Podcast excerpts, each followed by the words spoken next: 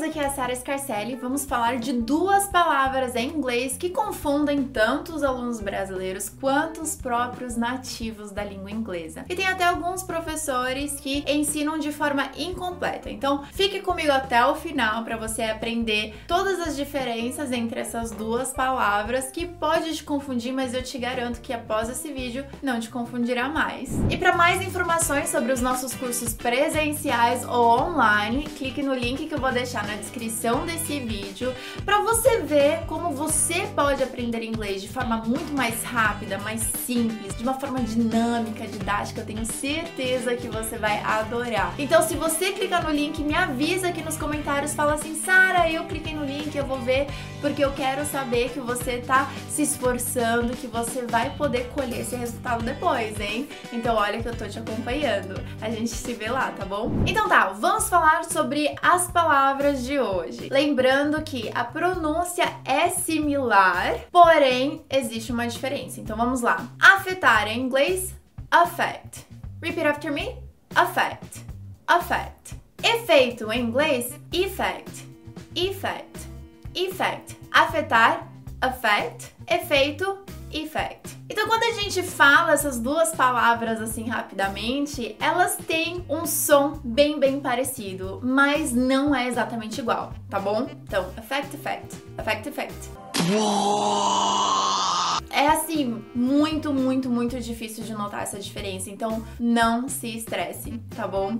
Geralmente você vai conseguir saber qual palavra está sendo usada pelo contexto. E também, se você é brasileiro, você já vai conseguir perceber a diferença também, porque em português as duas palavras são diferentes. Afetar é bem diferente de efeito. Quando a gente ouvir essa palavra no contexto, você vai conseguir saber se a gente está falando de afetar ou de efeito, de affect ou de effect.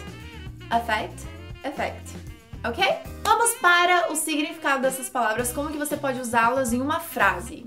Affect, ela significa, como eu disse, afetar, alterar ou influenciar. Por exemplo, o clima afetou os nossos planos para o fim de semana. The weather affected our plans for the weekend. Agora um pouquinho mais rápido para você ver a diferença da pronúncia dessa palavra no meio da frase. The weather affected our plans for the weekend. Alright. Let's hope it doesn't affect his game.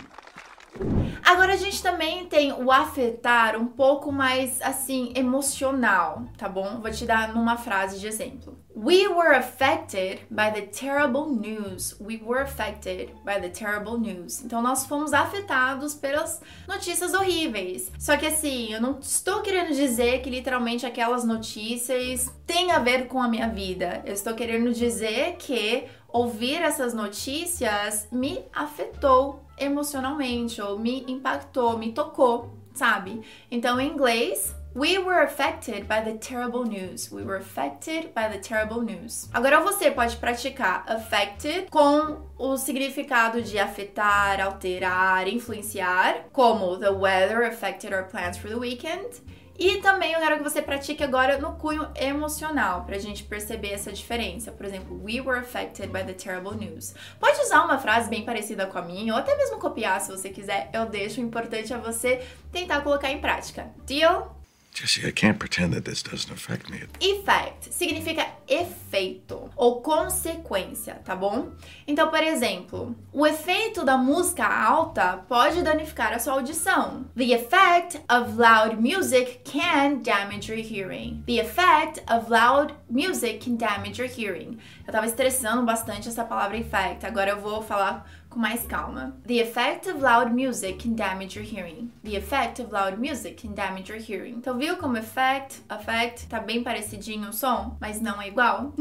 Tem bastante tempo para treinar ainda, calma. Outra frase de exemplo. Before you do anything, think about the possible effects of your actions. Aí fica uma dica de amigo, hein? Before you do anything, think about the possible effects of your actions, okay? And smiling can have a real effect on our mood, né? Sorrir faz bem. Por isso que eu digo, gente, sorria, porque é contagiante e vai te contagiar também.